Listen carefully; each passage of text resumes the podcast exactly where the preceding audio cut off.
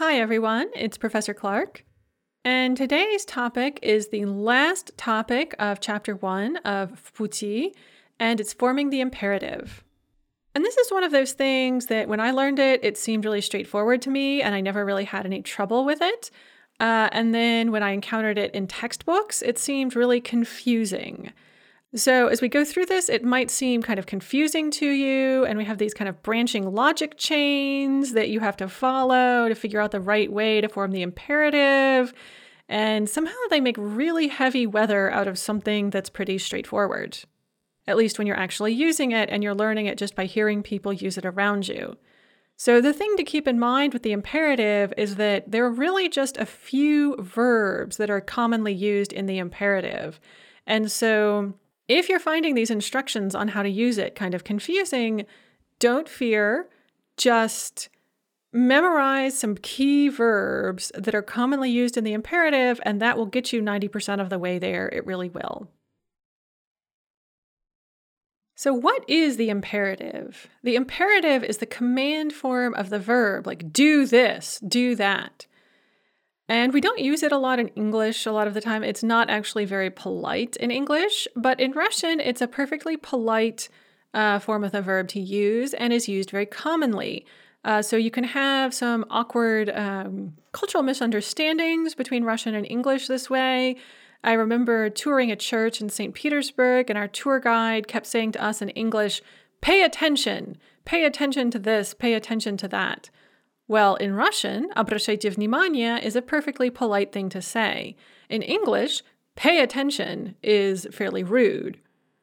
So if you feel kind of weird about using the imperative, remember that it is a polite form in Russian. Russian has other less polite ways to indicate the imperative, but this form that we're learning now is perfectly polite. If you ever have any doubts, you can always just throw in пожалуйста and it will be super polite. The Russian imperative has two forms. It has a ты form and a вы form. And again, if you're, you know, stressing about how polite you're being, you can always use the вы form if you have any doubts. So, finding the imperative. Brace yourselves, this looks scarier than it is. In order to form the imperative, you have to start by finding the verb stem. And already this sounds scary, but we already know how to find the verb stem, even if we don't know that. Uh, so if you put the verb, any verb, in the ani form, it will show you the stem. So let's do this with some verbs. We have znat, it's going to be ani znают, танцевать, они танцуют, показать, они покажут, окончить, они окончат, приготовить, они приготовят. So that is our step one. We put the verb in the ani form. And then our second step is to remove the ending, both the personal ending and the vowel that's the conjugation marker. So if we do that, znayut becomes zna, tansuyut becomes tansu, pakajut becomes pakash, akonchit becomes akonch, prigatoviet becomes prigatov. Once we do that, we will see that our verbs have split into two familiar classes vowel stem verbs and consonantal stem verbs. Let's start with vowel stem verbs because they're almost always easier. If the stem ends in a vowel, and that vowel can be a, it can be u, it can be yeah, the rule is the same whether it's ah, a, u, or yeah, or ya. In any case, we're going to add ikratkaya to the vowel for the th form of the imperative, and i kratkaya te ye to the vowel for the v form. So let's look at some examples. Zna from znait becomes znai znaitia. Tansu from tansivat becomes tansui tansuitia.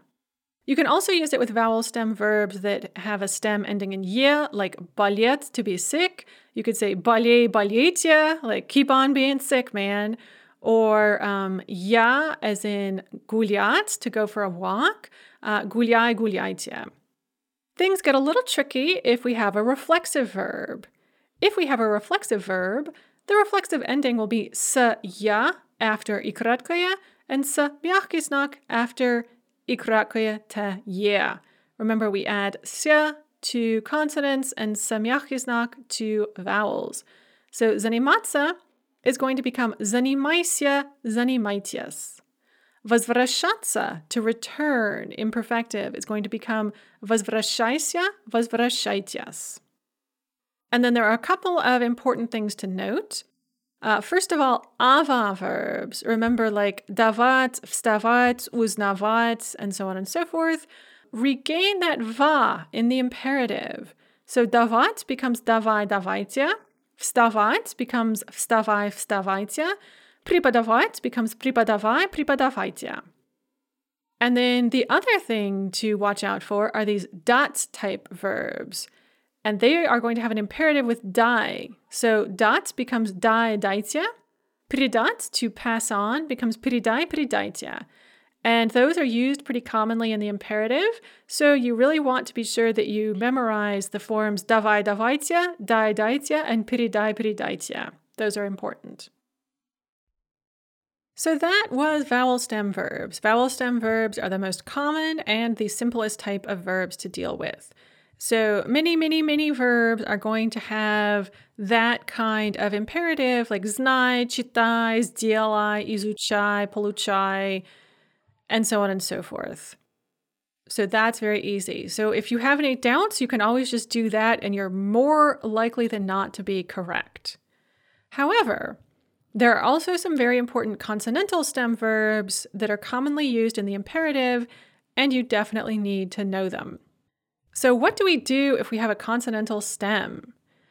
If the stem ends in a consonant cluster, we're going to add E, not I kratkoya, but full on E in the th form and itya in the v form to the stem. And it can be either stressed or unstressed. So let's look at some examples. Zakończyć to finish becomes zakończy, zakończycie, finish. Окончить to graduate becomes окончи окончите, graduate. Nachat which becomes nachnut in the ani form, becomes nachni nachnitya, start. Smatriat which becomes смотрят in the uh, ani form, becomes smatri смотрите. So note what scary little thing happened there. It's они смотрят, but смотри, смотрите. The stress shifted back to the stress of the infinitive and the ya form. So if the stress is on the ending in the infinitive and the ya form, that's where the stress is going to be for the imperative as well. So something to keep in mind with these shifting stress verbs. And we need to know that because if the stem ends in just a single consonant, and the ending is stressed in the ya form, we're also going to add a stressed e or itya. So ya pakaju, I show, becomes pakaji, pakajitya. Ya napishu becomes napishi, napishitya. Sprashu, sprosit becomes sprasi, sprasitya. Notice that we take the stem, we take the consonant for the stem from the ani form, sprosit, but we take the stress from the ya form, sproшу, спросите. The same with попрошу, попросит becomes попроси, попросите. So that is a little bit tricky. And these are all commonly used verbs in the imperative. So покажи, напиши, спроси, попроси. You want to know all of those. Those are important to know for the imperative. If you have a reflexive verb, both forms are going to end in a vowel, so we're going to add some to form the reflexive. Uchis, uchitis. And then finally, we have this very small but important group of verbs that are consonantal stems and they have the stress on the stem in the ya form. And for those, and this is going to look kind of weird and sound kind of weird, you're going to add miachiznak for the the form and biachiznak tie for the ani form, so it's actually going to end in a consonant. So prigatovit, to prepare or to cook. In the ya form, the stress is still on the stem, ya prigatovlyo.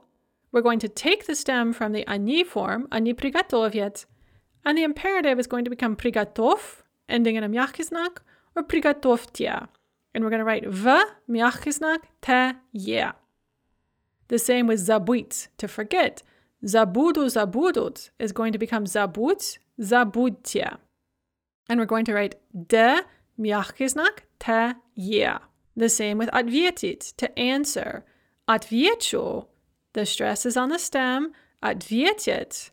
We take the stem from the ani form, so it's going to end in te, not ch, like in the ya form. And we're going to have ответ, ответьте. And if that's not a tongue twister, I don't know what it is. and we're going to write te mjachesnak te yeah. And again, there's not a huge number of verbs in this group, but there's a handful, about half a dozen of very important ones, which are often used in the imperative. So memorize those particular forms. There are a couple of reflexive verbs that are important to know in this form, and they are going to take s ya in the t form and s myakhiznak in the v form. So познакомиться, to get acquainted, is going to become познакомься, and we're going to write m, мягкий знак, с, я, or познакомьтесь.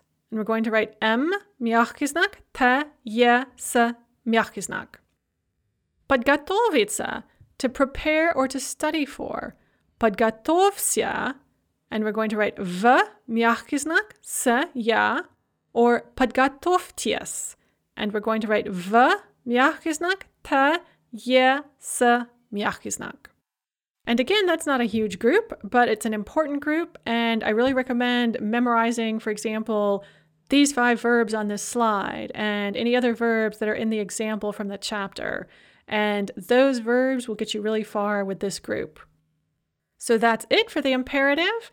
If it seems a little scary, don't worry. Um, the rules make it look complicated, but almost all verbs are going to be in the znai, chitai, izuchai form.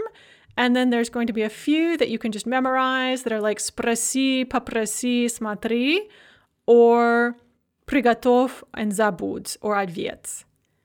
And so just try and memorize those, and you will be well on your way to using the imperative correctly.